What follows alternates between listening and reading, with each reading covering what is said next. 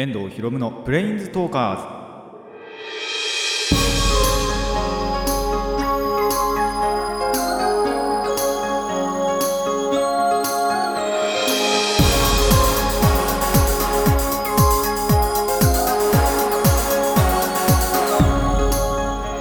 ラジオの前の皆さんこんにちは。遠藤博夢のプレインズトーカーズパーソナリティの遠藤博夢です。この番組はデジタルゲームよりもアナログゲーム派アニメや声優も大好きなこの僕遠藤博夢がマジック・ザ・ギャザリングのプレインズウォーカーがいろいろな次元を旅するがごとくいろいろなジャンルの話をする番組です。いやあのー11月になりましたけどもやっぱりね、あのー10月の終わりてかもう2週続けてちょうど1週間おきでしたよね台風来ちゃって。まあ僕はあんまり影響なかったんですけどあのー全然大丈夫でした。てかなんならそのちょうどやっぱりあの上陸まあ上陸じゃないのかな？2週目の方は。まあちょっとかすったぐらいだと思ったんですけど。あのーむしろバイトだったんでちょっとあのきゃあのお客さんの数減って良かったです。暇でした。なんなら。っていうぐらいだったのでまあ逆に良かったんですけど。まあそれでやっぱりあの困っちゃう人なんかもいるんでしょうし。あのー学生なんかは逆にもう月曜日にはさすがに去っちゃってもう頑張れしてたんで ガンガンに晴れてたんで通に学校あったらしいですけどね。まあそんな感じで2週続けて台風は来ましたがでもなかなか珍しいですよね1週間おきに来るって。本当だったらやっぱりもう1ヶ月とか2ヶ月ぐらいあるのかなって思ったんですけどまあ連続で来ちゃったんでね。まあそれあそうだ。ちょうどあのー弟の、まあ、高校が修学旅行が中止になってしまったっていうのはあったらしいです。まあちょっと残念ですよね。あの延期らしいんですけどやっぱちょうどそのえっと土曜日ぐらいだとあのー沖縄の方にもう台風が来ちゃってたんでそれで飛行機が飛ばなかったのかわかんないんですけどまああと行けないっていうか。であの延期になってしまったらしいです。まあもしかしたらあの他のところの学校もそうなのかもしれないんですけど。まあちょっとそこだけは残念だなと思いつつ。まあここからはねもう天気も回復してるのであの気持ち切り替えていきたいなと思います。これ先週も言ったな。まあというわけでいきましょう。遠藤ひろむのプレインズトーカーズ。今回もレッツプレインズトーク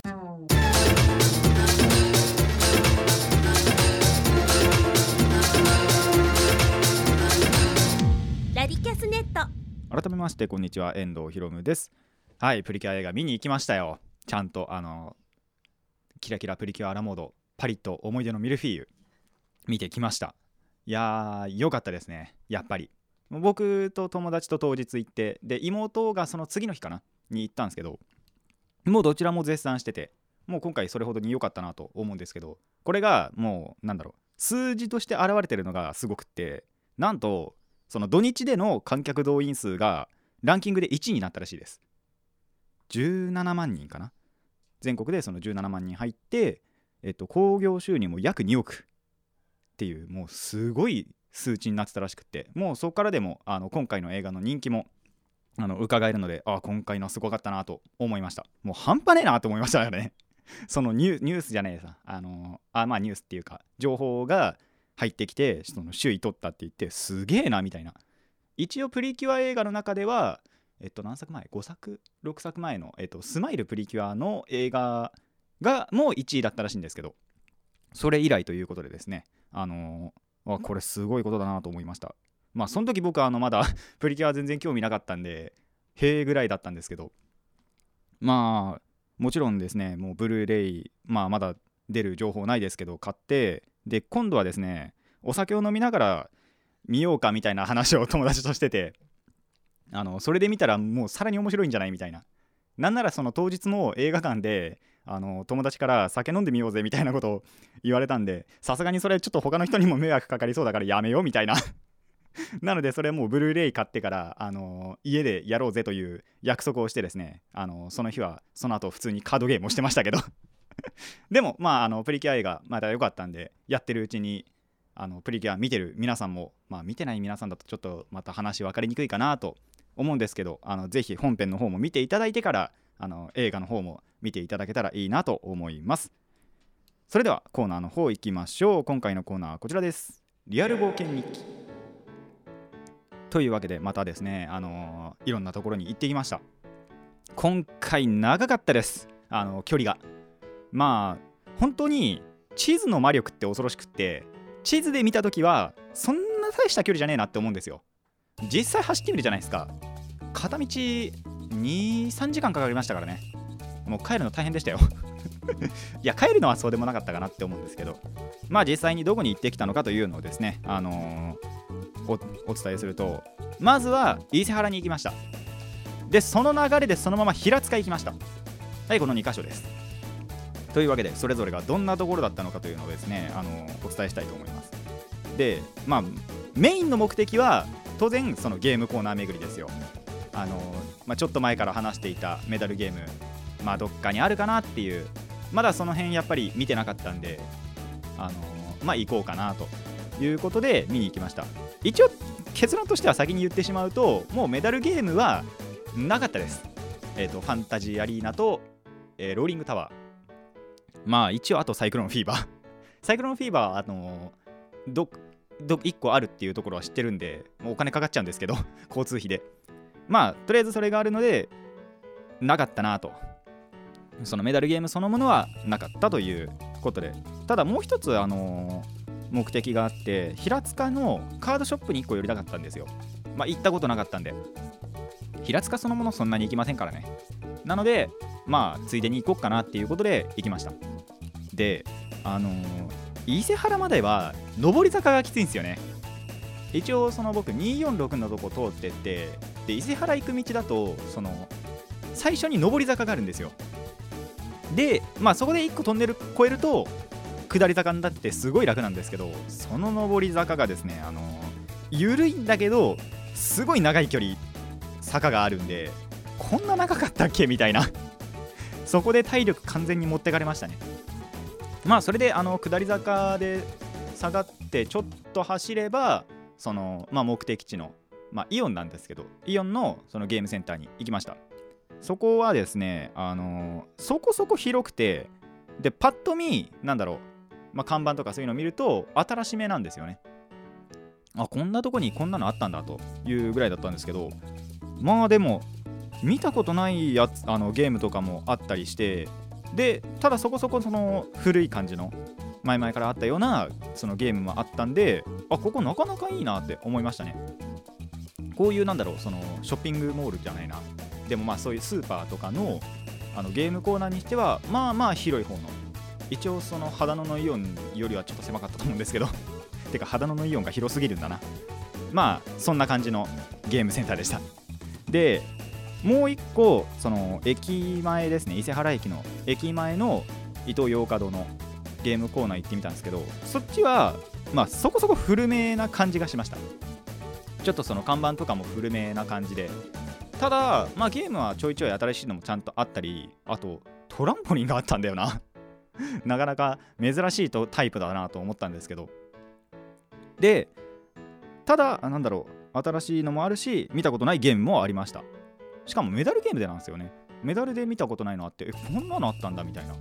普通のなんだろう大きいゲームセンターとかでも見ないような本当まあ言っちゃなんですけどドマイナーな 感じのがあったんでへえみたいな。あの結局やりませんでしたけど。まあもしなんかもう一回見つけたらやってみようかなとは思いました。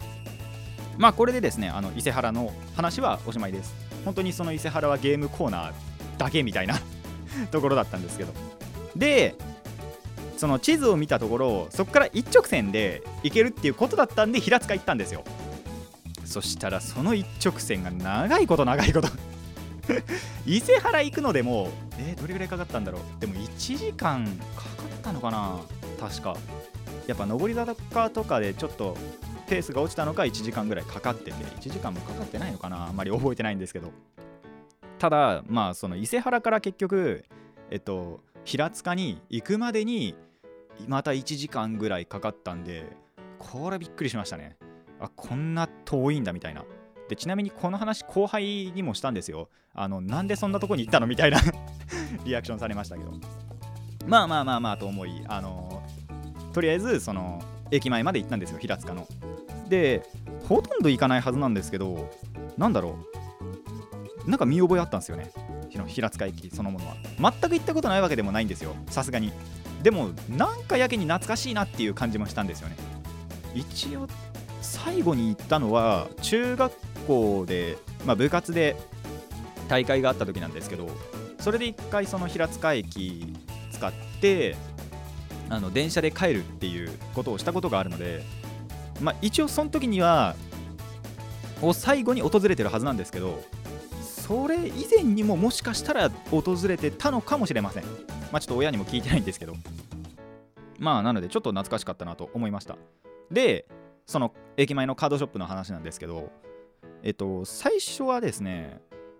そのブルーアイズというところに行こうと思ったんですね。てかまああいやいいのか。で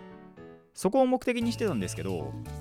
行ってみたらそこ閉まってたのかな。なんかちょっと曖昧だったんですけどまあ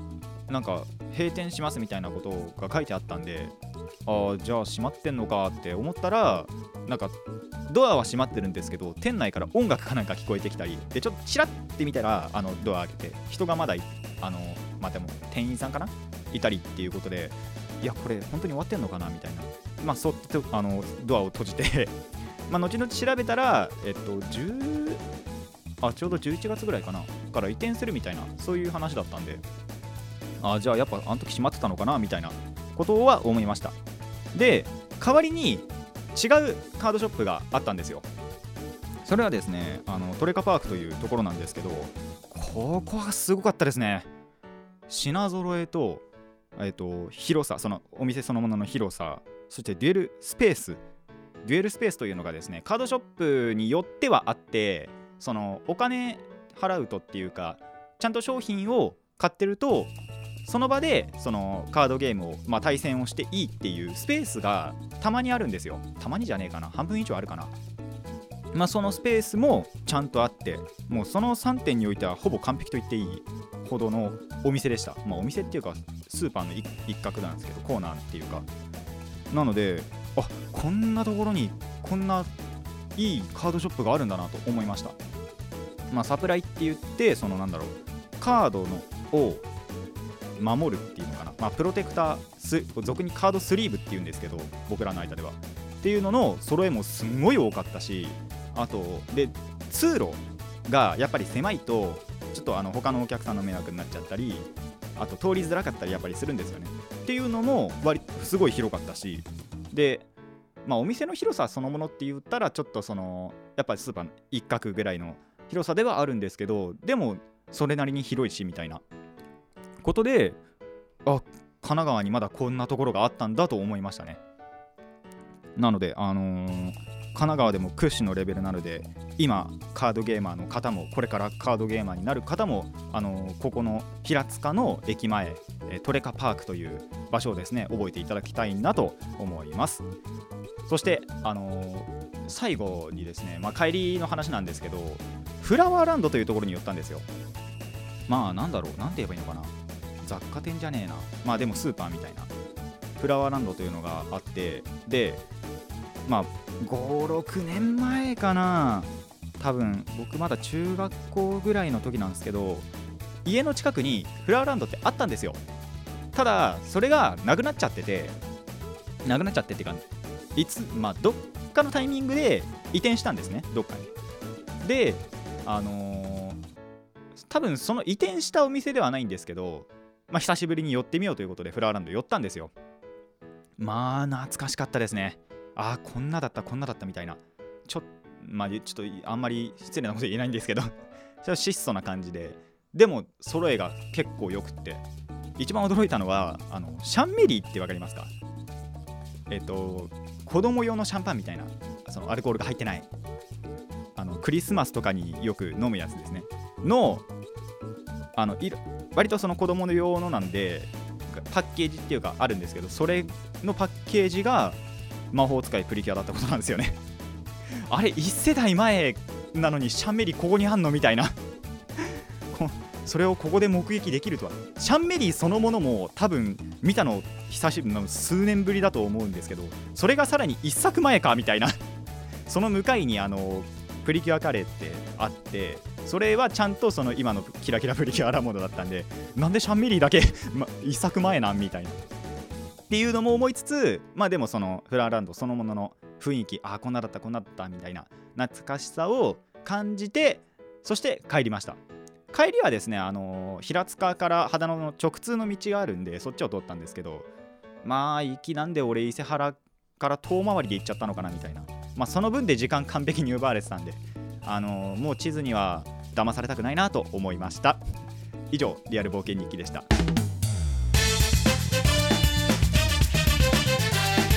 遠藤博のプレインズトーカーズ続いてはこちらです。ディスカブリア。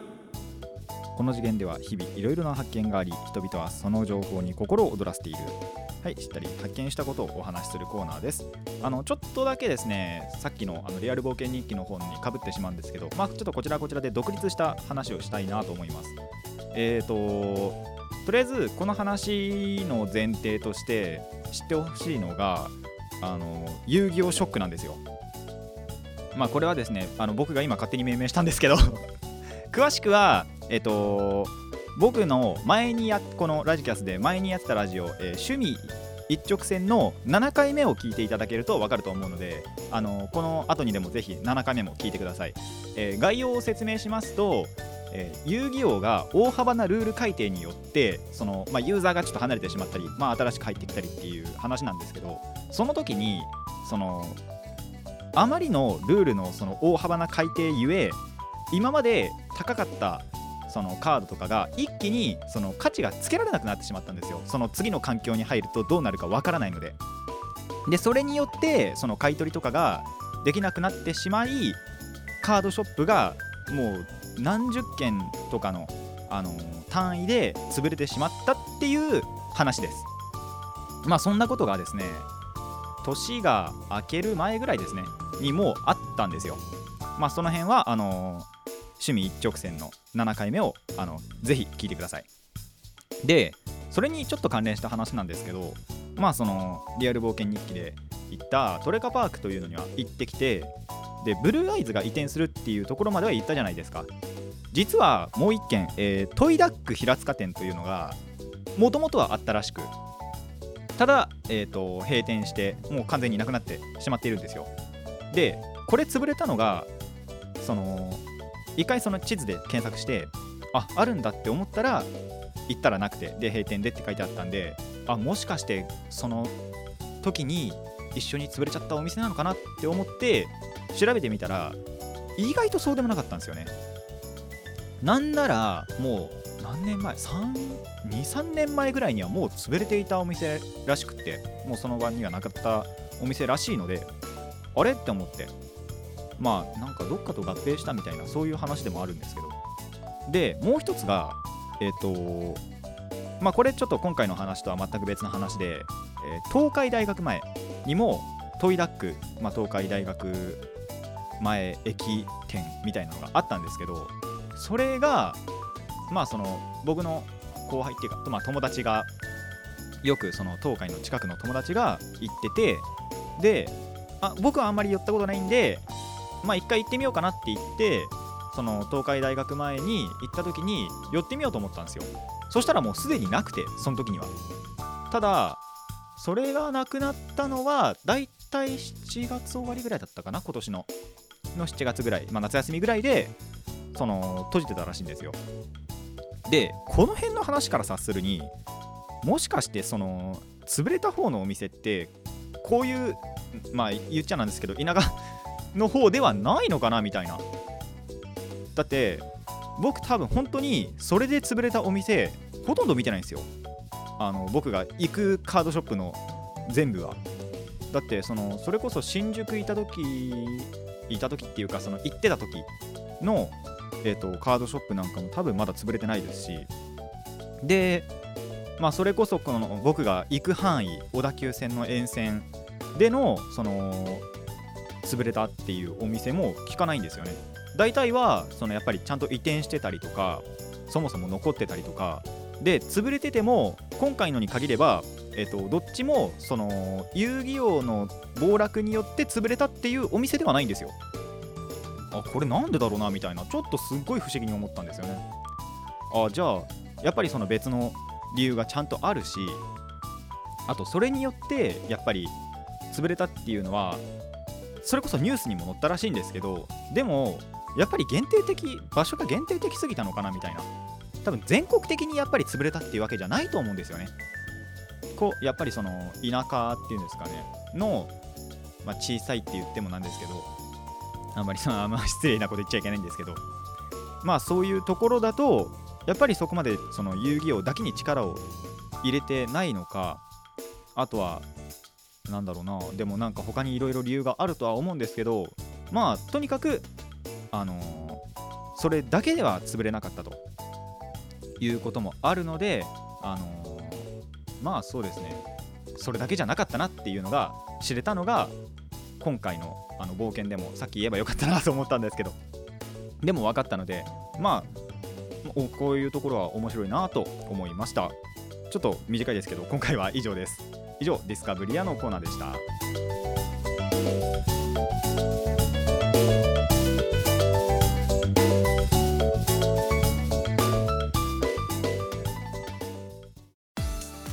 遠藤ひろのプレインズトーカーズそろそろお別れの時間になってまいりました。